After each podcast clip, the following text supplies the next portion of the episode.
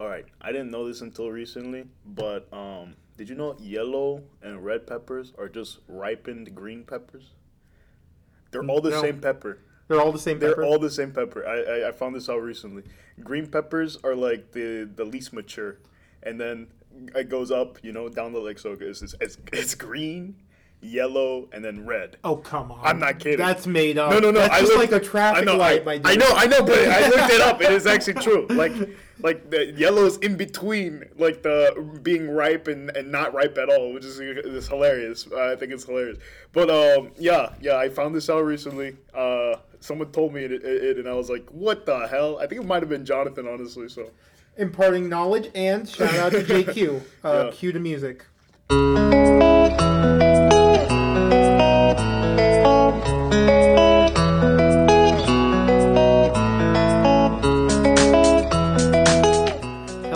Welcome to Pop Culture Quintessentials with Qubed, a very different version of it. Yeah. Um, Yes, there's only two of different. us. It's going to be a quasi-Qubed version of this, as I very, called it. very once. interesting to see uh, what me and Ruben and our dynamic is without jo- Jonathan is gonna be like. So I'm excited. Um, so I hope you guys enjoy the episode. Uh, yeah, I'm Ruben Quiros. I am one third of cubed, and I am here with the other person who's in the room. Yeah, with the, the second, the, the, the other third of Qubed. Uh, sadly, it's only two thirds today instead Yep. of a, a full whole, but it's fine. JQ is busy preparing for a trip overseas. Yes, Um, we will not disclose where because, uh, yes, we want to keep it confidential yes, and we want uh, to keep course, safe, of obviously. course, important, important, Uh, very it important. may or may not be France or Europe or something like that. I don't know. it may or may not. may may or may not be. may or may not I mean, be I mean, like there's- include there's like there's stops in like just think about Italy it. There's, or there's so many Spain or continents the in the world. I mean, like he could be going to Africa for all we know. You know, He For could be you guys replacing. Boris Johnson in Ex- England, exactly. Yeah, yeah, yeah. Why do you think he stepped down recently? And why do you think Jonathan's travel? It's it's all It's all connected, man. Jonathan has a UK citizenship, and Parliament, the Tory majority is going to appoint Jonathan Yep, as yep. the leader of the UK. Surprise! So surprise! The Yeah. announcements here. It's crazy. It's crazy. The Tories are, are maybe you know in up, up they're going to upheave and up uh, like uproar and freaking I don't know, uh, get angry at this. But uh, yeah, yeah, Jonathan's going to be the, the next leader. I hope you guys are fine with that. Yeah. Hope you're all hyped. Um, so ba- we're basically it's going to be a truncated episode, I think, but we're going to talk about a bunch of stuff we've watched recently because there's a lot that's come out so this much, summer. so much. Um, and we thought, you know, even though Jonathan can't be here, uh, at least you know, talk about what we have actually watched. yeah, We will save Obi Wan for when Jonathan's back with us. because he did watch that with us. Because he did watch that with us. Um, I enjoyed it. Spoiler alert there. I enjoyed it as well. I, I, I will say that some of the episodes felt like filler, but we can talk about that more in the episode uh, where we actually will, you know, unpack everything. Okay, that is right. Um, and really quick, uh, I want to mention um, James Caan passed away yesterday, and Yeah. he was a great actor. Um, I've loved his work. Uh, Only knew him in, from two roles: Elf Godfather. and Godfather. uh, is- Misery is great with him as That's well. That's a complete spectrum right there. You know, from Elf to Godfather. he had a lot of range. Um, he had this gravitas whenever he was on screen. Like you wanted to lean in and like listen to what he had to say because everything he would say would sound important. yeah, yeah, yeah. It's yeah. that quality that's rare with actors. Exactly. Yeah. Like, um, yeah. It's just like you. Yeah, yeah, yeah. It, like all the dialogue was like. I don't know. You just wanted to listen to the guy, kind of, you know, and like it was impactful, and uh, he put a lot of emotion to his role. So And he would ele- elevate whatever material he always like Exactly. he had. Like I don't think Misery would have been as good. You got to watch that. It's uh, really good. Kathy Bates is also in it. She's Okay, great as yeah. well. Um, but I don't think that would have been as good if he wasn't playing that author role in Yeah. Misery. I don't want to give that movie away. Um, but he Well, from what be, I saw him yeah. like the consigliere, you know, the consigliere from uh, Godfather, you know, being that person, and uh, I just I his role there in the movie, I mean, all great. Even though he's don't I don't know if I don't want to spoil the movie if you haven't seen it, but like yes, he does, uh, you know, get massacred or whatever. We'll say it like that. Uh, so it's a little vague, and we're in uh, I don't know. Uh, so we're like circumventing the actual what actually happened. And you have to think about what actually happened. Yes, he gets killed. Right? yeah, but that, yeah, but I, I don't know. The entire role he has, you really feel that impact in the movie Yeah. when that happens as well. For sure. his acting throughout the entire movie is yeah. great. yeah, yeah. Um, yeah, uh, James Caan will be missed. Uh, he lived a full life, thankfully. Um, but yeah, he also played the dad in Cloudy with a Chance of Meatballs. No way. Yes, he did. not Flint that. Lockwood's You dad. serious? Like, big, was that big mustache dude? Yeah, yeah, with the, the With- missing eyes. Yeah, yeah, okay. No, no, yeah, yeah, yeah, with the missing eyes. Yeah, yeah, yeah. I know exactly what you're talking about. Yeah. He, like two there was like two shots where like he was surprised or some shit like the that. eyes like, would the go eyes would yeah, it was pretty funny. Okay, I, got- I gotta get the animation an, animation and animators of that movie, you know, pretty pretty good. Yeah, props to them. Prop to, props, to, them. but- Random props to Cloudy and the Chance of Meatball animators. Shout out to uh, them. who animated that stuff in like probably 13 years 13 later. years ago. um, but yeah, no, James Caan was also great in a voice role. Like he was a very versatile actor. He could do sure. pretty much anything. yeah, Um, I, I know he's done some comedies and I haven't watched that, but uh, yeah, yeah, uh, yeah. Just wanted to give him a shout out. Uh, I hope our thoughts are with his family right now. yeah, for sure. Um, and I am grateful for all the entertainment he's brought. Mm-hmm. And oh, duh, I've seen a comedy of his, Elf. yeah, Elf. Yeah, yeah, that's Elf. what I Yeah, we have seen a comedy. I, I literally Yeah, said no. the full spectrum. Yeah, jeez. Yeah, full- You're right. No, he did do. He did everything. he did Um, everything. Yeah. Yeah. And his I don't know. work will know he continue to did horror, entertain. but like Misery. he? Oh, misery. Misery is horror? kind of a thriller like horror. a thriller horror. Okay. Um, yeah. yeah. but he will be missed, um, and his work will be enjoyed for generations to come. yeah, for sure. Um, that's it in regards to news. Um, nothing else jumps out at us. Um, oh, Seth Green got his monkey back. So, oh my God, yeah. He's what? How much he spent? Uh, how much did he So like, Seth? Green Yeah. paid uh, update to one of our end of podcast comedy stories. Seth Yeah. Green was able to buy his eight back from the random Twitter user who bought it from the thief.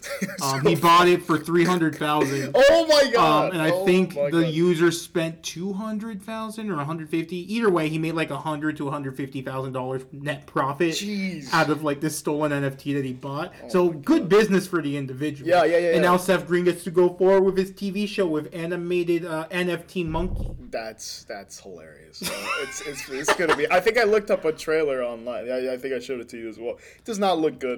It looks terrible. Looks awful. It doesn't. It- that, it- was that like a? I think that was like a proof of concept. I don't think they Yeah, actually yeah. filmed the actual or thing. animated it like fully either. Not Maybe. yet, no. Yeah, but like the, yeah, it was like a little like teaser or something Yeah. like that.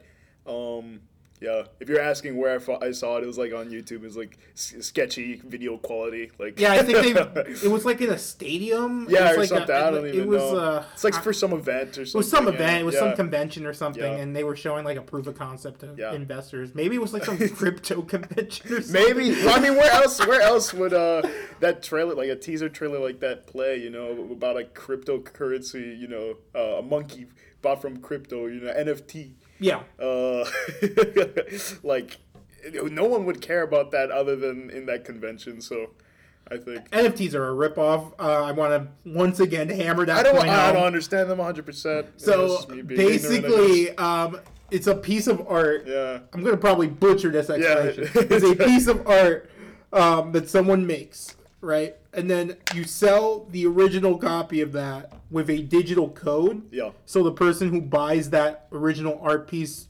owns it because they have the original code. That's that's so dumb. That's dumb. I'm sorry. And then people like joke and screenshot and put yeah, their exactly, profile yeah. pictures because you can have it anyway. like the only like thing It is like you have the code. Like I own it because I have the It's, code. it's online. You know what I mean? Yeah. Like, the, you'd It's have to stupid, literally man. be policing your own work. Like, if you buy a, an NFT, you'd have to be the pol- police. You have to be the police. you have to go around like Yeah, suing people. It's just like it, it just It's seems like ridiculous. too much work. Um, yeah, not for me. Not for you. Yeah, Not for me either. yeah, so yeah. Um, but yeah, that's it in the way of news. I don't think there's anything that interesting um, Uh, that's yeah. come out. Not Um, not really. I'm trying to think. Guy Ritchie announced he's doing Hercules. He's the guy who directed Aladdin. Uh, we'll see for Disney. Mm, okay, yeah, Disney's yeah. doing their own live action Hercules because Yeah. they're doing live action I, everything I else. don't I don't know how to feel about that. Seriously, I don't know. I don't know. Some of them have been hits. Some of them have been misses. We'll see. I liked Aladdin. I thought Aladdin was yeah. decent. Will Smith killed it as the genie. He, did, did, something he did. completely I mean, different. He did do something completely different. Um, the genie usually has to kill it in the Aladdin. But I feel uh, like the live action Disney movies that work are Yeah. the ones that take risks. Yeah, Instead of yeah. just remaking the Exact same, same, same movie. thing, Like. Jungle Book was a completely different movie. Lion King. Lion King was a freaking. It's literally the same thing. It's still literally the same movie it's the same movie. with the tech. I think John. I've said this to you. I think Jon Favreau to get Mandalorian made. They told him make Lion King with the tech that he used for Jungle Book. so I don't think his soul was in that one. Yeah, it was just no, weird. it, it was. Uh, I don't know. It was dry. It, it lacked emotion. It la- I don't know. It's like technically the most expensive animated movie ever made Really? because there's no live action elements in it. yeah. It's all like animated. Yeah, which, which It's is- a cool it's, tech it's- demo. it's- it looks great. I mean, I think it looks great. I wish the like, animals could emote though. They Yeah, that's what I'm saying. with- That's what I'm saying. It doesn't have emotion. It's like you, you don't see like the facial expression in like the cartoon animated uh, movie. You know what I mean? Yeah, you don't. It's literally just them like the, the lions looking like they, they like lions from real life, but that can talk basically. Exactly. And they don't have any emotion. I mean, like it's it's weird. It's honestly a worse version. It's just the worst, an inferior version of the Lion King that came out. Uh, with better, I guess, graphics, we'll say. yeah, nothing, nothing about it was better besides obviously the text improved. Yeah. But even then, like some of the shots you get in that original 2D 1994 Lion King, Yeah. way better than anything you see Oh, here. yeah, but that's because like you could use more artistry and creativity. Here they had to like make it look like a nature documentary with Yeah. the same plot. It's Uh, weird. it's very weird. Um, I don't get it. I, I, I think that I was a part of some contract uh, Jon Favreau had to like. 100%. Yeah, yeah, exactly. Yeah, but I think Hercules will see. I guess Little Mermaid's coming out next year. They filmed it already. Yeah. Um, you got Pinocchio later this year. I guess a teaser How for that many- came how out. How many Pinocchio? I mean, like there was two animated movies that came so out this year. this year you're getting you got the really weird Pinocchio. Uh, Yeah. You got gay Pinocchio. Yeah, yeah, we, yeah, yeah, yeah. That that. came out. Um, every that was a meme for a while. Father, when can I leave Yeah, to yeah, be yeah, on my yeah. own? It was, it was hilarious. Um, that came out. Um, I've never watched it. I have no desire to watch Yeah, that piece it- of crap. it- it- it thi- I think they just like they uh for the recording of all the lines they just went one one one try one try. it was literally it sounded like that the acting, Shore, baby. The acting sounded so bad. It's Uh. subpar. I I don't know. It's it does it did not look good. Even in the trailers, they didn't even try to like like make it see like you know.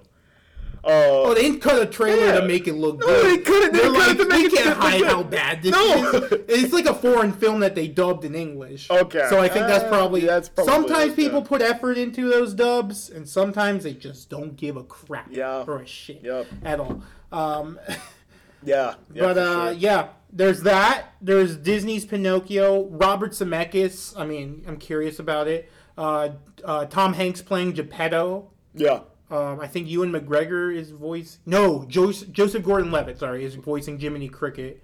I don't know who's playing Pinocchio. Yeah, you said Robert Zemeckis, right? The director of like uh, Back, Back to the Future, uh, Castaway.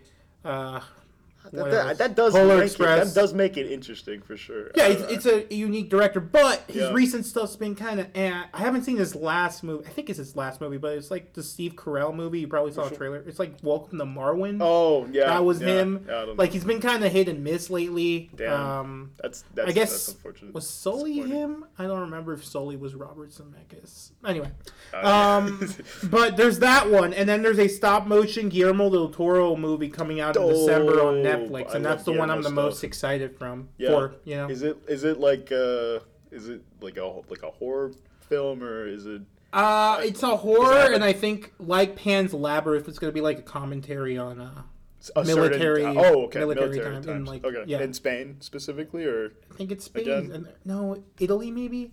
I'd have to. I have to look it up. I remember reading it in an interview. yeah. Okay. um, right. a while back, but I don't remember it. I don't have it off the top of my head right now. I don't want to spread misinformation yeah, on the true, pod. So the last movie he made was that was that um Shape of Water? was Shape of Water? Yeah, 2018 was Yeah. it? 20? Dang, it's been, been a, a while. while. Been a minute. Yeah, So yeah, it's good. It's, and with how animated movies have been this year, who knows? Maybe this will be the surprise and it'll freaking steal the Academy Award next year. Um, maybe.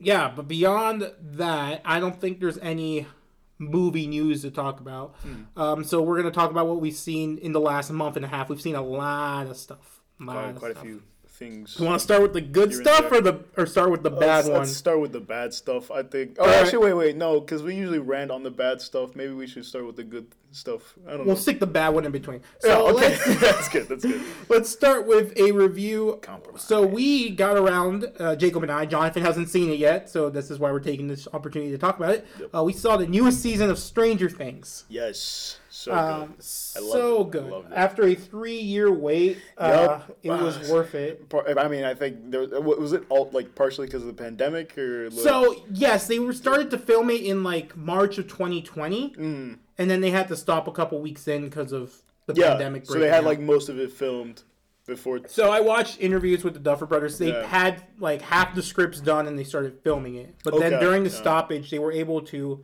finish writing all the scripts Yeah, and then tweak them a little bit, and then That's go back good, to that's film. good because like Um, and apparently they had never done that for another season of Stranger Things before. Um, basically, sometimes they they walk in like four scripts and then they're writing as they're filming as well. Okay, yeah. Um, but I think this It works. having it, It- really having having, it really all done, all I mean, like thoroughly done. Yeah, it's just They were able to hammer it all down. Oh like, yeah, So what I really love about what Stranger Things has done, especially this season, they've done it in like past seasons to a lesser degree, but just all the concurrent storylines that are going on at once. Um, there's a Russia storyline. There's a California storyline. There's the Hawkins crew Hmm. still, and basically in each episode, you're getting a couple beats in each of these storylines, advancing slowly. Um, but I I, I, think I haven't watched the show, but you said it was like a lot like Game of Thrones. Game of. Thrones, Yeah. the good the good seasons of Game of Thrones, the Mm-hmm. early on, like two, three, four, you have a bunch of characters and you'd have those storylines advancing incrementally, slowly, slowly, slowly. Mm. You're feeling the forward momentum in them, but you're not getting like full resolution until towards the end of the season Yeah, where everything exactly. comes to a head. It's almost like an anthology type thing It is going on. Yeah. within, the, Within show, the show. and with characters you Yeah. care about Yep. because the characters are expertly written to the point where you're like you care about what happens to each one of them, and there's like Yeah. 15 different It's characters. because they they really developed the character, even like well before the season, but like they added a new character this season, Eddie. Yes. You know what I mean? And Yeah. like they developed his character over what like nine episodes, and like, I mean, it's great. I mean, like it's it just goes to show like the the uh, the amount of talent that the uh, writers have with like creating new characters and implementing them with the already established cast. So the writing's on point, the cast. I mean, all these the young actors are all coming into their own. yeah, It's insane seeing them grow up from like season one when they were still kids and now they're young adults. Yep. So now they have more skills and tools in their arsenals that they're able to implement in these scenes and really hit the emotional beats. Um, like Caleb, who plays Lucas, Doug, Ga- Gaten, who plays Dustin, Sadie, who plays uh, Max. yeah. I don't know. I don't know all their names, but you, I guess you do. I mean, they, they those three in particular really shined this season. Yes, oh, 100%. I would, yeah, I agree with that. Uh, Lucas was a little frustrating first few episodes for some reason. I, I just thought, like, I don't know. But that was like- part of the That was character. part of the character. I'm Yeah, glad. part I'm of the arc he's on. I, I thought, I thought, like, some of his choices and decisions were, like, a little too stupid. But then eventually you could see, like, you know, he was kind of, like, using the people or, like, trying to, like, you know, distract them or, like, uh, veer the uh, there was this group in the show i don't want to like this I'm, I'm speaking in a vague form but there's a group in the show where he's a he's a part of you know he's, he wants to be a part of the popular crowd this is part of his arc and stuff like that and um, Yeah, on the basketball team on the basketball kids, team yeah. yeah and so he doesn't want to like lose their uh, you know trust respect and all that stuff uh, so he stays with them for like the first two episodes and stuff like that, and uh, you know they eventually want to kill one of the characters. I won't say which one, I guess, for now. Um, and Lucas keeps on going along with them, and like he's like, okay, yeah, that's fine, that's fine, that's fine. He's like keeps lying to them about like who he actually is, and then like it's just frustrating. It's just frustrating, you know. And I was like, man, he can't be this stupid, you know what I mean? But like, y- you see how it works out in the end. Like it, it def- definitely does. I just it was just a complaint that I had though while I was watching. I was like, ah, frus- frustration. And the other thing about this form of storytelling, where like there's multiple storylines that eventually converge in certain ways, is if you don't stick the landing, the entire lead up eventually feels soured. Um, but since they stuck the landing, I believe with those last two episodes that came out, the volume two of this season, I feel like the season as a whole, as a package, works great. Yes. and it's something I'm gonna revisit at some point. For sure. Um, even though Like It's- I've, it's difficult. It's, nine movies basically. it's- yeah, it's like an hour- They're all over an hour fifteen, Yeah. which is insane. But they all fly by. Especially the finale's two hours twenty minutes, Mm-hmm. and that just flew by because the pacing was great. All each character, you understand what you're they're in- doing. you're You're invested, invested, in at this yeah, point. I mean, like, it doesn't matter like the amount of time as long as it's good. The quality, the quality is like it carries the uh, the story itself, and like it doesn't matter how long something might be or an episode might be, as, as long as the, the like you're riveted to the screen, you know, or like it's just captivating. You're just I don't know, like you don't want to move anywhere. It doesn't matter how long it is. Seriously, that's how I felt at the end anyway. Yeah. And I like it's become more of a horror show at this point. Yeah. And I think that's partially because they're not kids anymore, so you can put them in more danger Exactly, without yeah. you know it being The stakes Disgusting have, the for the have, audience. Uh, have grown for sure since first season. Yeah, you've gone to uh, from a, a kid gone missing, Yeah. um, to basically uh, high stakes, worlds at stake, um, perhaps an apocalypse is afoot Yep, type of stakes, exactly. uh, which is insane. There's going to be one more season after this. Um, I'm excited to see how it wraps up. Yeah, same. It's gonna be interesting to see how they. I, I mean, they they. Oh my god, I, I I love this season because it ties up a lot of loose ends. I feel like from the from like prior all the que- like some questions that you have, not all the questions, but most of the They left some you- of them for the yeah, yeah, last for the season. last season. But most of the questions that you have, uh, I feel like this this like almost puts everything like nice and and you know like tidy and in a bow, kind of. You know what I mean? Yeah, they reveal the big bad of the show Yep. in this season. I don't want to spoil it, like I've said.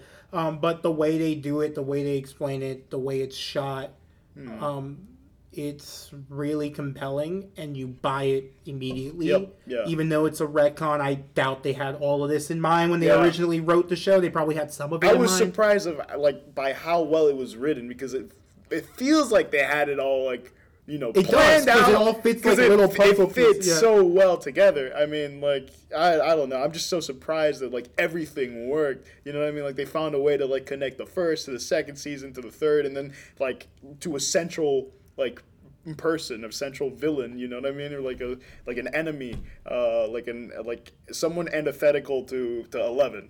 You know. Yeah. And so like it's just so it's so good. I just love I love the the build up and um, you know all that they they did in this season. The writing is so it's incredible. Yeah, Eleven, how they explore her backstory, the mechanism they used to do that was Yeah, yeah. really well done. Really well done. Um, and what Millie Bobby, Bobby Brown has always killed it. Um, I guess my one complaint of this season, if I had one, Mm. was maybe Will and Mike didn't have enough to do, and Jonathan. Yeah, well. yeah. I think yeah. They didn't have as much to do here, and I hope in the last season that's rectified a bit, and they have a more central role in the Because for sure, conflict. I, I, I for sure felt at times it's just like, okay, like you know, like moving from one uh, part of the story, like someone else's like arc in the season to like their arc. To the just Calif- like, moving from that from- Russia yeah, or Hawkins Russia, to the to the California California arc. I was just like, I don't want to see. I'm not interested in this. Like it's just like this feels like filler. It, it I felt mean? like it felt like Yeah. uh, it felt like levity, and I, I feel And I mean, feel like it works. worked. It did work. Because you needed like, levity, because the Hawkins and Russia stuff, for the most part, with a few Yeah. exceptions, was all downer, and I guess they used this part of the story I and think- these characters and Argyle, the guy, the Surfer Pizza guy, Yes, yeah. as a way to bring comedic relief to each episode. Because the, the the hardest part of like making a, a show where like it's moving from one storyline to another, you know, it's just like keeping the stakes even in each storyline. Oh, that's hard. Because like you know, you if you get too overly invested in one, then when you get back to the other, you're just like. I don't want to. You're zoning out a I'm bit. zoning out a bit. I, I just want to know what happens. Like you know what I mean. So Yeah. it takes a level of like understanding and uh, of the audience and like you know what I mean. Like so, it's a lot of it's a lot to juggle. I think It's a lot to juggle. I think they pull it off. they did pull it off for the well, most but I will say yeah. like there were moments that, like, There's little little hiccups, little, little hiccups where just like eh, the stakes didn't feel as high but here. You it know? is one of my favorite seasons of television ever, and I think one of the big parts of that is because the characters are true to themselves. They never feel out of character Mm. throughout like the I think 12, 13 hours of television you're watching. The characters all feel consistent. the stakes are there. Uh, once they get there in like the second episode, they remain for the entire ride, Yep, yep. like for the rest of the season. For sure. There's a little bit of build up. That first episode's just building, building, It's building, build- just it's just showing them up, yeah. like where where they're at in their normal lives, and it just keeps building. And then once you reach the climax at the end of that first episode, and that event happens at Yep, the end of the first yep. episode, you know what I'm Yeah, I talking know about. what you're talking about. Um, but once that happens, the season's just a ride It- yeah. until the end. Yep, yep, Um, for sure. uh, It's a driving force to the rest of the season. there's season. a you know I driving mean? force. Yeah. There are stakes. You feel like this is the end game of the show. Yeah. Um, the first half of like an ending. Um, the it's their Empire Strikes Back. Yeah, and as an uh, audience- Infinity War. yeah, it's an- their season like Yeah, that. Not to spoil exactly what happens or who dies or what happens, but it basically it's left with that point where they're at a low point by the end of the season, and you're like, oh wow, how are they going to get out of this? Yep. Yeah, exactly. Um, and I, I just think as an audience member, like you just feel so satisfied and fulfilled with what they did. You know what I mean? Like Yeah. what they're doing and like what they set up. You know, because this fifth season does feel like okay, at least like you know. I think there are shows that go on and on and on and on. You know, several seasons. Like there's there should have they should have ended like an earlier season, but like this, I love it when shows set themselves up so perfectly for a finale. You know what I mean? Because like it's it's just like I don't know, it, it, all the parts fit together and stuff like that, and it, it's it's just so satisfying as an like a person in the audience, just like like seeing the product of uh, writers and directors and actors, like, and you know, like it's it at least it all it builds the show the show itself like whatever show it might be that has this like definitive ending builds up to a climax and that climax is just so satisfying as as a, as a viewer. And I, and I, I, I say this with uh because I'm kind of comparing this right now to like Breaking Bad because I was why I, I we recently watched Breaking Bad Ruben and I. Yep. and I just felt like the show that show specifically just keeps building and building up. Like there's not there's a the metamorphosis of a character over time is basically what the show is. And and, and they, they set up the premise f- from the get-go from the first episode and you just see how he changes as a person and stuff like that. But like the, the like the ending like you, you know when you're close to the end in the show like you know when the climax is and stuff like that and it, it just i just love when shows build themselves up to like an ending that is memorable I yep yep. It's built up that way. This was truly this phrase is used a lot. It was the beginning of the end. Yep. Um, it really paid off a lot of what came before, but at the same time set up the characters for this epic ending, which I imagine is going to be insane when it finally comes out in two to three years. yeah Uh, I really hope it's not longer than that. Um, hope so, too. But honestly, I'd give this season a nine and a half out of ten personally. yes uh nine and a half or ten honestly i, I, I'm it. I close to a 10 on this one. This just- might be I- one of my favorite it. seasons. I know there's some people saying like, oh, like I don't know, like they said that the third season was probably better than the fourth. I don't know what they're they're talking Third about. season was great as well. Third season was great, but like this season is just like.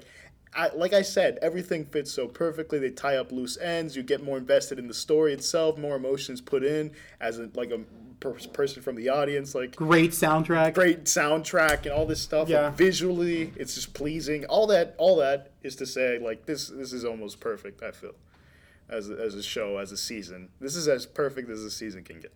Yep. Almost. The use of uh, "Running Up That Hill" by Kate Bush, which Yeah. became a hit again, crazy, and then uh, Metallica's uh, song "Master of Puppets" in the last episode as well. Yeah, yeah. Uh, guitar sequence. Dope. Those two sequences in the season, I'm going to be thinking about for a long time. Yes, because yes. it's just it's that great use of music where you know Mm. Like the music is in the forefront, but it's not overbearing. Uh-huh. Like to the point where it's taking you out of it because you're like, oh my gosh, this music's just here and it's just like, noise. yeah, yeah, yeah. You know what I mean? But it, like fits. it adds emotion to the scene or something like that, or like exactly. it fits perfectly. It's like a like what James Gunn is good at doing in his movies. You know what I mean? James Gunn is an pretty- expert. He's at an this, expert at that. You know what I mean? Like at, at the end of Guardians Two, when like you hear uh, Fleetwood Mac's "The Chain." You know, um, when uh, Chris Pratt, I'm just getting goosebumps like thinking about it again. Yeah. But like you know, like just the, the the rhythm and the the beat, like you know, through the rocks and like the rocks are glowing and shit like that, and it's like the final battle against ego. uh, just like the use of music in that. And I'm just making this comparison, trying to draw a line similarity between the two. Or when the Pixies Hey Yeah. going to James Gunn as well as Yeah. used when they're walking up to the building in the Suicide Yeah. Squad and they're walking through the rain. yep, yeah, um, exactly. just building yeah. that atmosphere. Um, yeah, much different than say something like the original Suicide Squad from 2016, which had that terrible soundtrack that just freaking just Yeah. played a bunch of hits over Or another bad uh, case was uh, the new the what was that new movie that they, they made Disney made uh, with like uh, Cruella Deville. Oh yeah, Cruella. Yeah, Cruella. Yes. Yeah, oh, yeah. The, the use Last of year, music yeah. in that, like it takes you, it takes you out of Oh, the story. it- yeah, It's- there's way too much It's way it. too much. It, it is overbearing for sure. So, like those are those are uses of good music or like music that's uh, I guess like was uh, in the in like pop culture and like was mainstream like in the 70s and 80s and music uh, you know used in the bad way you know in a, in It's hard to do, and I think they pulled it off for Stranger Things. I just Yeah. wanted to Yeah. mention that real no, for quick. sure. Yeah, I think they did. I think, I think they did. Um, another thing we watched recently, well, relatively recently, we watched Jurassic World Dominion. Getting into the bad thing we watched recently, we watched this at the drive-in, just I like forgot Top Gun. about I forgot about this movie. Oh my god! It's Until a- we- said- we only gotta said do a it, couple until you minutes. said it, Oh god!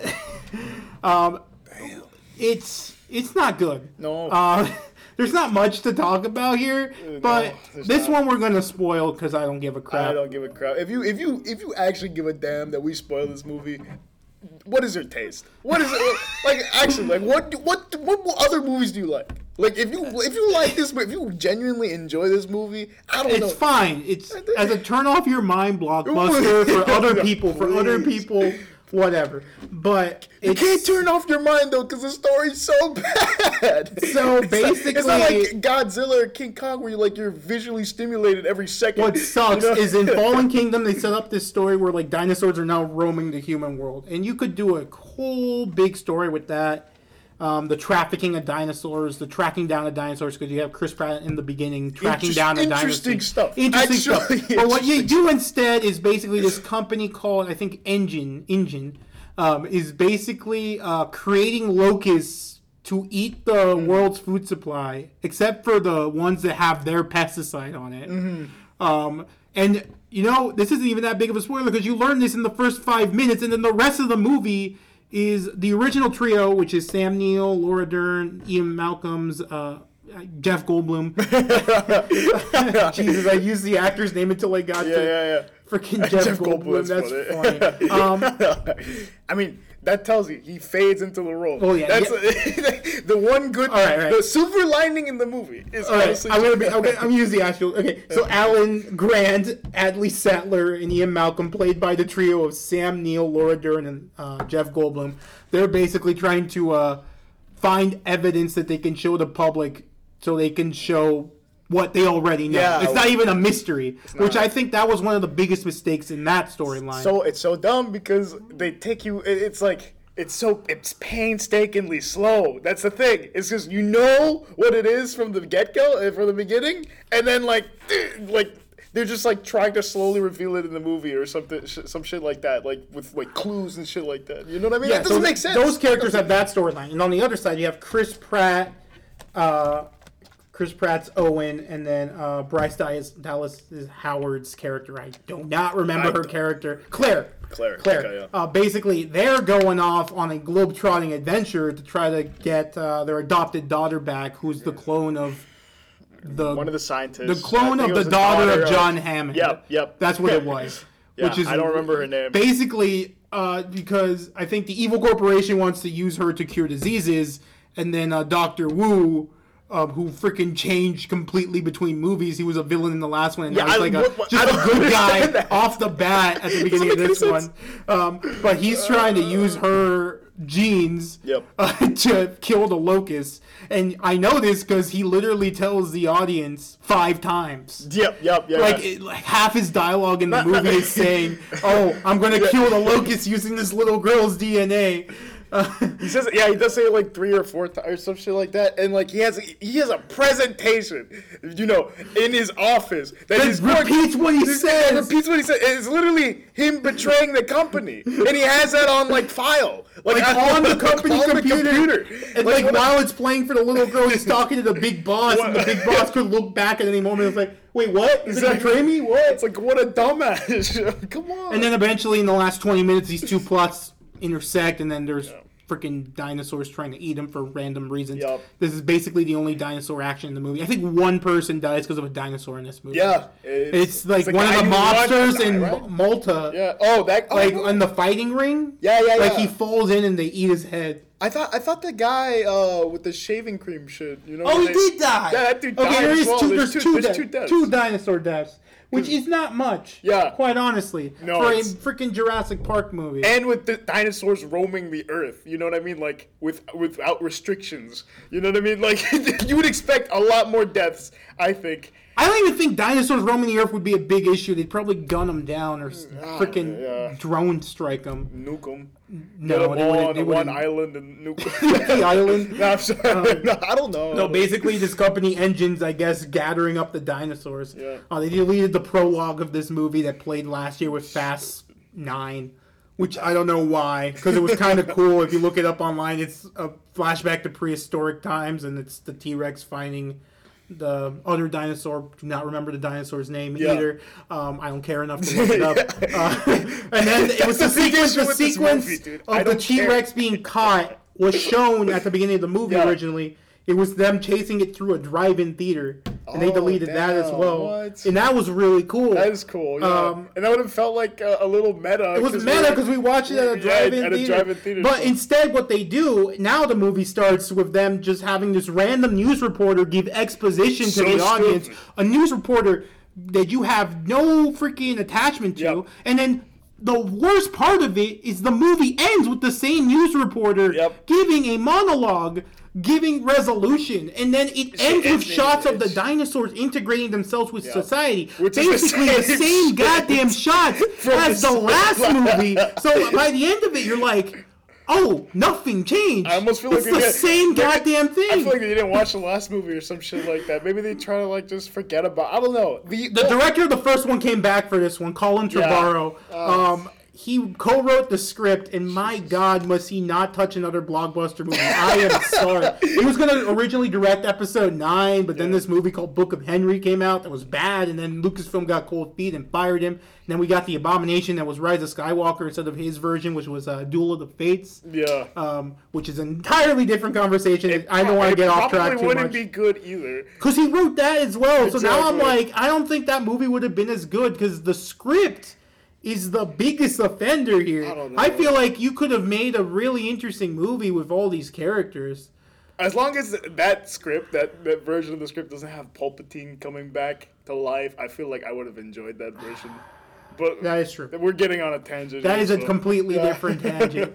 this movie really pissed me off. Yeah, Um, yeah. There's also this stupid thing that Jacob and I would laugh at eventually. So Chris Pratt, tra- Yeah. Chris Oh Pratt trained Raptors. Is what his role was. In the was. first movie. the, one that was actually good. Yeah. because Uh, like, it makes felt like it had forward, forward Yeah. momentum. Um, but Chris Pratt would train raptors by st- and like his big move was sticking out his hand to calm them to down, calm them right? down. And he does it like twice in that movie, yeah, he two or three two times. Two or three times. But in this movie, yeah. every single time he's trying to calm down a dinosaur, even if it's not a raptor, he is sticking out his hand. And it's so stupid so because he hasn't even like trained the dinosaurs either. These how do they know that shit's gonna yeah. work? How do they know? And how, how do they know to stop? How do they? How? What's stopping them from just biting his hand off? And then the worst moment of this movie is towards the end when the characters are interacting and Chris Pratt gets paired off with Sam Neill. You have Yeah. Sam Neill sticking out his hand at a raptor and they're just dying. Remember, there's in a the shot where all or the the Yeah, yeah. Him and Sam Neill, Yeah, yeah. or Chris Pratt and Sam Neill, were all reaching out their and hands. this triumphant music Yeah, is playing. it's, and it's you're like, what the shit, freak Like, what the going hell am I watching? That's the that's the moment. I mean, that's not the only moment I said that. I mean, the locust was also a big thing that we still haven't talked about. You know, There's But- not even much to talk. The locusts, like I said, are eating shit. But They're it's like, still like, what the hell is going on? You know, because this is a Jurassic Park movie. You're expecting dinosaurs, not ancient locusts that are huge. Oh my god! And then there's, I mean, what what else is stupid? Oh, the freaking leader of this InGen company. Yeah. They basically steal the death of uh, freaking Wayne Knight's character from the original. Oh yeah, yeah, yeah, yeah. Uh, with the, sh- the shaving cream. That's what we were talking about. Uh, I, I, I don't remember the character's name, but like beat for beat, they steal it. He's stealing the dinosaur genes in a Yep. shaving can Yep. to get off the island so he can make more shit, and then all of a sudden the the, The- freaking the like spitting lizard di- looking yes, things or like I don't even the know. things that rattle. Yeah, those yeah. dinosaurs. It starts with a D. I don't want to butcher Yeah. the name, but they kill him Yep. in the same way, spitting acid as he's trying to escape. Mm-hmm. Um, it's just so ridiculous. And it, the guy who plays the InGen leader is this character actor I've seen in other shit, and he's usually good. I don't even know his name. Uh, yeah, yeah. I, I feel bad. I watched this movie like last month, so I am forgive me for not remembering the minute details of Jurassic World and who was in it. Um, it doesn't matter. but it doesn't, matter because the it- movie was bad. The movie was bad. Yeah. Um, and the only good part of this movie, and why I'd say it's worth watching if you're curious, There was one good. there is scene. one good sequence. But you could probably look that up online. You I mean, probably half look of it it up in the trailer. Half The Malta sequence, all of it with them in the underground of Malta, and then you stopping this like dino arms deal, Yeah. and then like the chase that goes through the city with those dinosaurs and the motorcycle. the chase motorcycle chase is what I'm talking about. Yeah, Yeah. that was all really good. Really good. Like I those like those ten minutes were fun as hell, but the rest of it. Throw it in the garbage, No, man. yeah. Um, Jeff Goldblum tries his best out of the actors. If I'm gonna shout anyone out, and he mostly succeeds. Yeah. Um, but The original actors themselves weren't. they do a good Horrible. job. Yeah. Um, but like I said, the material they were given It's is horrible. The is locust, the locust not- shit, it's not good. such a bad Yeah, plot. no. Such a bad plot. Yeah. Oh my god! It's not even a Jurassic World movie if the freaking central creatures are locusts. locusts. Seriously. You got dinosaurs at the end of it in Yeah. like the last 15 minutes, but by that point you're like checked out because you're like most of this was just locusts. Besides that Malta chase, and then there's the ice sequence. Yeah, yeah. That one wasn't as good in my opinion. It wasn't that good. Um, it really wasn't that good. I but uh, man, I, I think I'm done talking about this one. Uh, I'd give this one a. Uh, you have anything else to say about this one? Uh, no, just know that uh, the T Rex fights another dinosaur at the two hour mark or something like that, close to the end of the movie. Oh, then they So do the freaking. like- they do the thing where he silhouettes behind a fountain and it looks like the Jurassic Yeah. Park logo. Yeah, yeah, yeah, yeah, yeah, I forgot about that. I forgot about that shit. yeah, but Oh, like, the, if you're expecting dinosaurs to fight other dinosaurs in this movie, then You get five minutes of it. you get five minutes of it. Yeah, All right, it. don't don't watch this if you. If And then the T Rex gets walloped again. Yeah, I guess. Well, it, you know, if you've seen if you've seen Godzilla versus King Kong, the same shit happens. The same exact shit happens at the very end, does it not? Yes. We're like one guy, one of the uh, uh, I can't remember who got beat up. Was it King Kong who got beat up? Yeah. Yeah, he got beat up. Okay, imagine the T Rex gets beat the hell up. All right, and then he's defeated. But then this other, hey, And then this other uh, dinosaur, uh, freaking Godzilla and King Kong then have to team up because Mecha Godzilla yeah, shows up. yeah, exactly, a common enemy. And for some reason, but it's not done well in this movie. Because it's like this dinosaur with these sharp claws, and it's just set up once before, and then at the end of the movie, it just shows up. And but then it- Jurassic yeah. World did it better with the Raptor Blue 100%. helping the dinosaur. Jurassic World, Uh, helping that, the T-Rex. Jurassic World is so much better. It's like, it's crazy that this is in the same series. It's Like, crazy. It's the yeah. same director as well. yeah, that's I'm not sure if he wrote that one. Maybe that's the difference That's here. pro- that might be that the might be difference. the difference. I just think that maybe the scope of the first movie was like smaller, and it, like the idea was simpler. It's just dinosaurs breaking out of a in an amusement park. But then not, You know not what I even mean? that. It's like the it's what everyone wanted to see since 1993. What if the park actually opened? What would happen if stuff Yeah, went yeah, wrong? okay, yeah, Like, that's- exactly. that's, I think what caught everyone's attention Yeah. and what I loved about it. It's like, you know, it's a unique concept that actually made sense. It- like yeah, and it, it It's not as good as the first too. one, Yeah, not even close, but it's interesting and fun. It's like f- a fun summer blockbuster. for sure. Um, it's not the greatest movie, but like it's, it's entertaining, very entertaining, and it makes logical That, sense. that's mindless fun. If you want to It's watch a movie that is mindless fun, watch the first one. Do not- first Jurassic yeah, World, do not watch these these other two movies that came Fallen out. Kingdom and Dominion do not, Both no. are uh, uh, uh, atrocious. They have their moments, but they're not good Yeah. overall. I'd give this one a four and a half out of ten. I don't know, man. I, I might give this one a three or some shit like that. I, I don't blame Uh, you. three and a half. I'll give it three and a half. Okay. I'll be I'll be generous. Right. And then the last thing we're going to review here, um, real briefly, Thor: Love and Thunder, which Yes. just came out. It did. Uh, so we'll not we'll try not to spoil. We will not spoil this you one. know, it's kind of hard not to though. Cause yeah, like, that's why it's going to be a brief review, Yeah. I think. Because, yeah. yeah, this is a movie that's very easy to spoil because, frankly, there isn't much that happens plot wise in this movie. Yep. Yep. Um, I did. I was disappointed in this one. Ruben was disappointed. Yeah. He walked out disappointed, and I was honestly surprised because I enjoyed the hell out of the movie. You know. Thinking about it more over the last couple days, I think my big issue with it, I think Was the Christian Bale shit? it's. Or I no? think it's that it's the pacing's off. I think. you think the pacing. I think it's so. This movie's like a little under two hours. I think it's like an hour. the pacing 58. was off in that one the the scene that I'm talking Omnipotent City. Uh, this is not it's Yeah, yeah. not a spoiler necessarily Because As- it's in the trailer. as long as I just you know say the setting and don't say what happens in the setting. Well, yeah, but the setting's But in yeah, the trailer. It's, in like the where yeah. Zeus It's where and all the other all the gods, hang out. Yeah, exactly.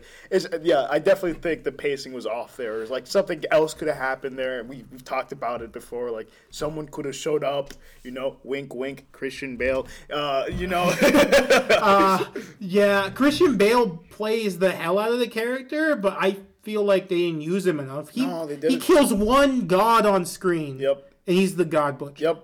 Like, and that kind of annoyed me. Well, you see, I feel like if you would have seen him on screen doing it a couple more times, it would have raised the stakes a bit more. But then you see the the found footage shit. You know what I mean? Like They do. not- They, you know they, what I mean? show the aftermath, but I'm a little not to give it all away, but like I, I think w- later on you'd feel like the sense of dread more. Yeah. Even though when they're on the shadow planet, which is probably my favorite sequence in the entire movie. Yeah, for sure. For sure. Um, when they're on that shadow Planet. the action planet, was so good Oh, the too. action was so good. yeah.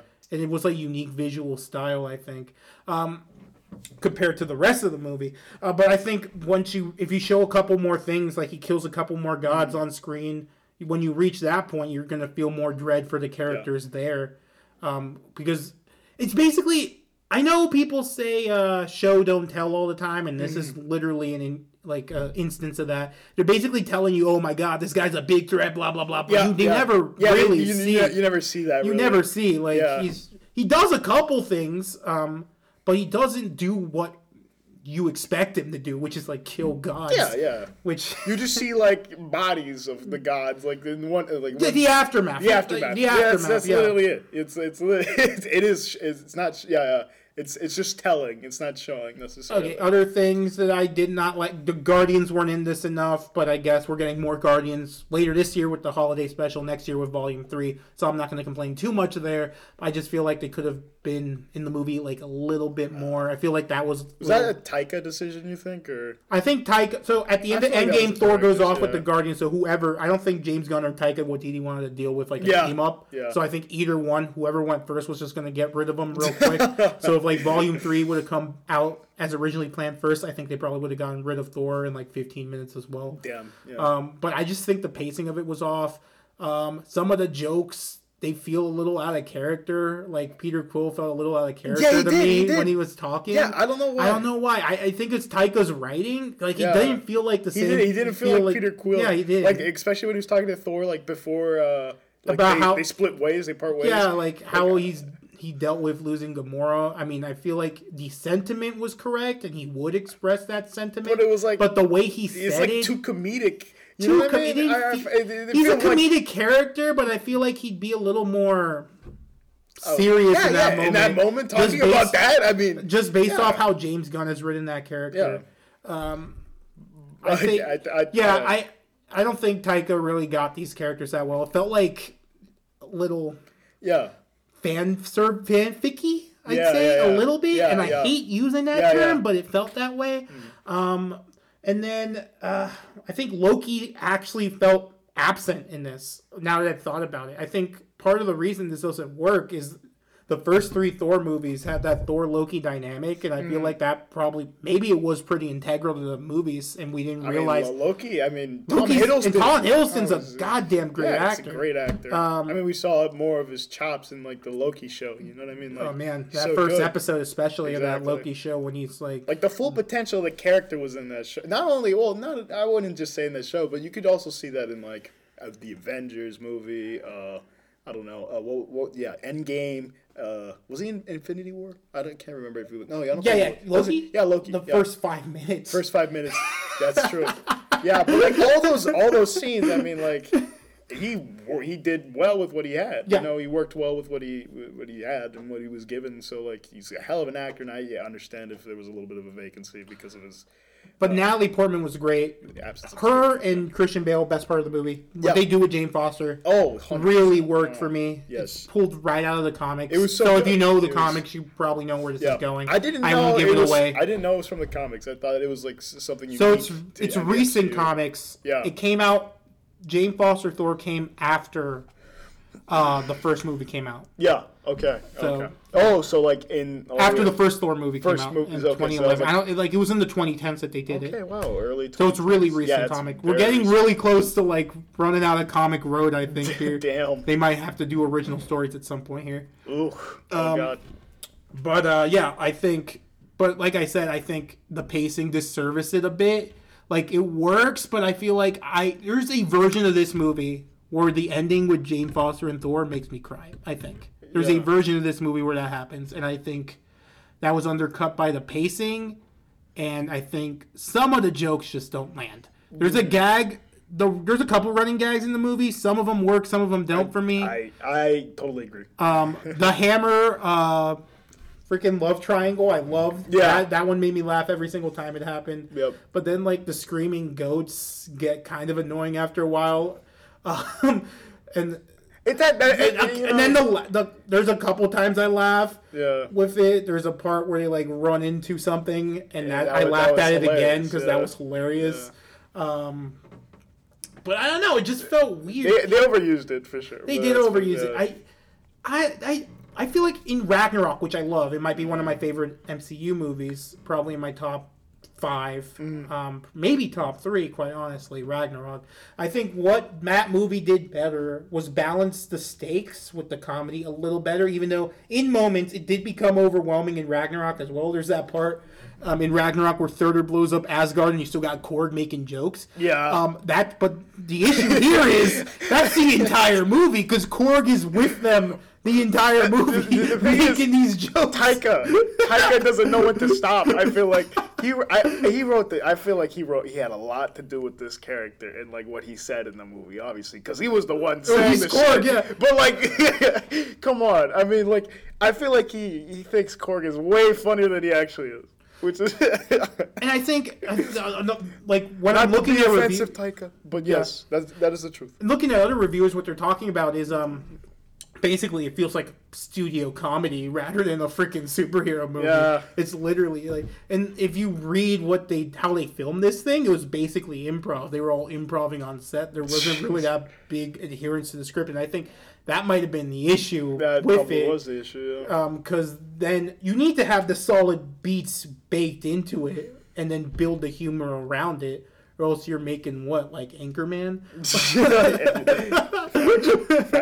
like, uh, I, I just didn't feel i didn't feel the stakes i think that's one of the big things as well um, and i think that's partially because of the humor partially because of the pacing but i didn't feel the emotions that they wanted me to feel until the last five minutes five ten minutes of the movie um, when Gorr reaches his destination without spoiling it, obviously. Yeah. But you know what I'm talking about when they Yep. reach that uh, that entity.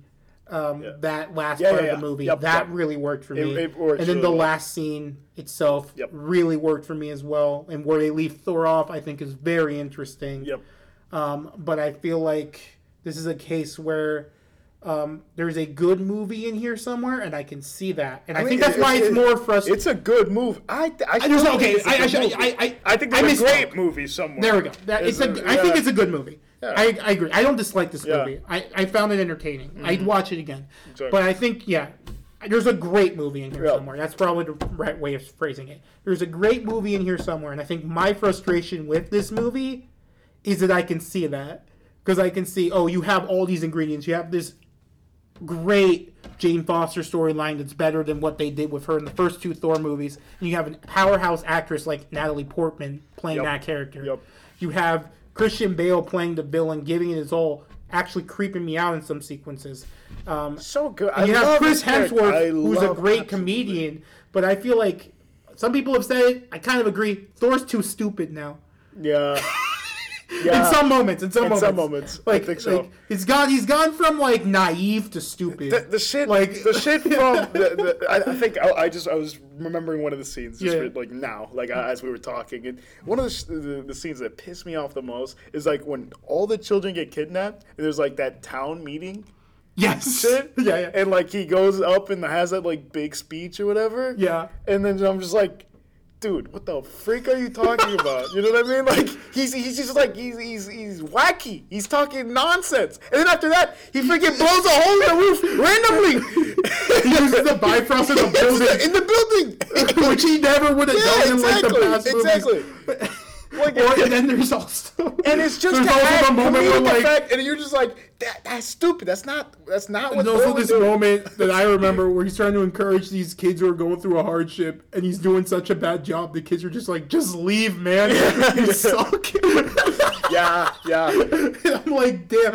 I'm like, this isn't even the same character not, at this point. not. You go back and watch a clip from Thor in like 2015, even Age of Ultron, going back not that far. Because, hell, don't even compare it to 2011 Thor. That's like a completely different character. But, like, even going back to Age of Ultron, hell, Infinity War, it's still a little different. I liked where they had a good balance going, I think. They had a humorous Thor, but still feeling like the weight of like his loss. Yeah, I feel. yeah, They had yeah. that good balance within those three had, like, movies: a- a- Ragnarok, Infinity War, Endgame. He had a depth to his and character. he was using the what I humor mean? to cope. Exactly. So it made sense. There was a character reason for why he was becoming more humorous. He was like just trying to cope with all the losses he was facing, and then here it just feels like he's stupid. and that's that's, that's uh, I think I think that that you know all this is like I think it's Taika w- wasn't like he didn't have a foundation like a story that was like more like I, I mean the story itself is like he had a foundation. but, like- he had he had general beats, but I don't think he like he went too far with the jokes. I Yes, think is the yes, thing. he did. He didn't know when to stop, and and I think that hurt the movie a bit. It's Yeah. like not knowing when to stop, not knowing when to like be serious, because it just felt like he was throwing shit at a wall and seeing what sticks. Because in the, in Ragnarok, you have that really moving sequence with Odin Yeah. that's serious with him, Thor, and Loki. And there's not And like an ounce of And that there, and there's like scene. there's no comedy in that scene, you know. Um, and you- Hela, like when you're facing Hela, there isn't that much humor because she's just like this impending force.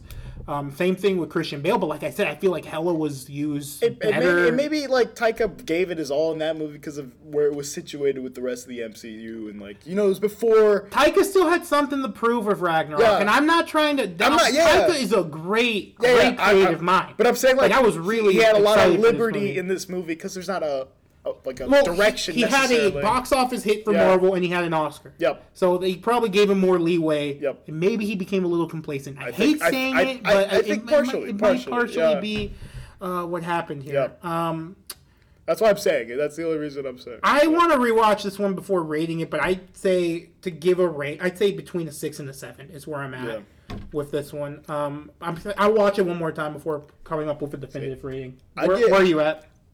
I, I'd give it an eight out of ten. You know what Yeah, I mean? yeah, yeah. No, I, I, know you liked it more I, than I did. I, I really Yeah. like. I, I really like. Yeah, yeah. I, I enjoyed the the visuals, the fighting and stuff like that. The the dynamic between the characters and stuff like Yeah, yeah. between the main characters more Right, than like. yeah. I think I think they developed uh like especially Jane Foster's and Thor's relationship with each other. Um, all that stuff was like really well done. And uh, as, as I I can't move on to the next thing without gushing over again the motive of the motives behind the the villain in this movie. You know what I mean? I can't. Oh my God, yeah. I, I always I'm always gushing like about that. Like I I, I said it like three or four times movie because I just love what they did with it because it's just like, you know, uh, I feel like you know I almost relate to it in a sense. You know because like the guy, you know, he's like literally to set up his character, not to spoil too much, but he's like crying out to a divine being, you know, to save someone who he loves. Uh, I'm not gonna say who it is because it's in the opening. You're gonna f- see the if you see the movie, you'll you, You know should see the movie, you- I'd say. You should see the movie. Yeah. It's, it's it's it's it's It's- good. it's it's entertaining, It's at the very entertaining, least, yeah. exactly. And so like he's like crying out, and then like he comes face to face finally with this this god that he's been praying to like these oh, like over his whole life, and like he realizes that he's not he's not exactly who he wanted him to be, or something like that, or like he's he's not like he's not loving, he's not like he doesn't care about his people as much, and so he takes matters into his own hands and and like he, he does something and you sympathize with that because like at times i feel like in, in human experience obviously this is getting more philosophical but yeah in, in human experience you, you feel at times that like you know you know the the uh, God may not be loving or something like that, and you have to It's take the- matters like you empathize with that feeling. You I love, with I that love feeling. it, but I feel like they didn't explore it enough. Yeah. that was one of my issues with the character. But I- it's I- a very interesting Yeah. conversation about theism. Yeah. and like what it means to believe in a higher power and Exactly. what all the complications there. And if the Um, higher power, because there's a lot of like the Lex, what Lex Luthor said in BVS. There's, there's like two. Th- I mean, one is like belief, Yes. like the belief in the higher power yourself. But if the higher power does exist, is also why like, these bad things happen. yeah, why the bad things happen, and understanding if like he's actually good. Which is like I love that they explored that part, and in the the opening explores that per like you know what I mean. Like it, it I think it Can a showcases god be that all powerful exactly and all good? all It powerful, all if good. all these bad things are happening. it's- like it's- BVS, like I said, Lex Luthor, they explored this a bit, but I feel like this movie could have explored that to a more profound level. And I, Mm. I'm, I'm curious if the original comic run with this character Gorr Yeah. explored that. I might go back and I, read I it. might actually read that because it's, inter- it's interesting. it's an very interesting, interesting conundrum, but I like I said, like beyond this first like sequence in the movie, the open, the cold open of the movie, I don't think like they explored that. Christian Bale's character. I Yeah, think they, they just thought it was so good. I feel like that it could carry itself for like way too long. Or maybe there's I don't know. scenes that they deleted that they There, explored I- this. like you said, like you like you mentioned, or I think you did, right? Like something about like a scene with uh, the the So in an the giant interview, guy, in the whatever interview, they said they the deleted scenes with Jeff Goldblum's Yeah. Grandmaster and Peter Dinklage's Peter Eitri, Dinklage's and that Eitri, might be because he killed the characters in those scenes. But I feel like maybe it would have helped this character sure, establish like- him more of a threat. yep. Um, and then I think there was a scene with the lady from Game of Thrones, uh, Lena He- Headley, Headley uh, who plays Cersei on uh, Game of Thrones. Okay, yeah. Uh, she had a scene in this that was deleted as well. I don't know who she played, but maybe Gorr killed her as well. Damn. Um, but uh, yeah, like I said, it's good, but it feels like a missed opportunity. Yeah, yeah. I, I mean, so I, I think they set it up. They, the premise is very good and it carries Yes. itself for a long time within the movie. I think there's definitely things that they could have changed, like uh, how the characters find out that he wants the Bifrost is one of my biggest complaints because this It's just man is just like yeah. a he's like an effing like Doctor Doofenshmirtz villain like at this point because like he has his plan written on a whiteboard or some piece of paper in his lair. You know what I mean? And they just happen to stumble upon it, and then they know that oh yeah he wants the the Bifrost, and then like Jane throws it uh, out the Yeah, yeah. out the window or something Yeah, know, yeah. out of a hole in the roof of the thing. Yeah. like- I thought that was stupid because like I was, comes out of nowhere. it does come out of nowhere. You know what I mean? Like they didn't set that up properly, and uh, I, I do agree with you on that. So like, there's definitely missed opportunities. All right, and that is it for this episode. That's it. That's Um, it, guys. of Quasi I, Qubed. I hope I hope you enjoyed Quintessentials. Uh, you know, two thirds of Qubed.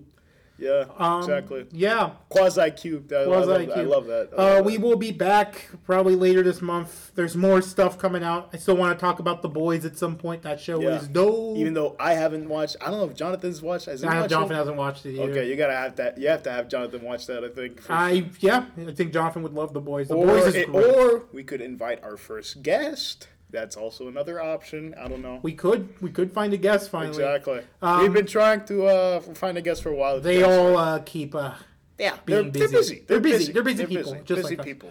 um and you know more. about this podcast. No, no, no. They do. They do care. That's probably it. Um, and then you know Marvel has their Comic Con uh, panel in a couple weeks, and we'll probably talk about that and the direction the MCU's heading in and what we think about it. It'll be very interesting. Hoping to see the Avengers, uh, you know, headline Avengers five. Avengers I, five I think we need it at this point. with a, with a new, uh, you know, slew of A direction. I need a direction for the Yeah, MCU. There, yeah. It feels rudderless right now. It does. It, there's a lot of branches. Uh, every movie has like two different cutscenes setting another movie up. and uh, none of the uh, none of the the, the cutscenes or like the not the cutscenes, the end credit scenes connect.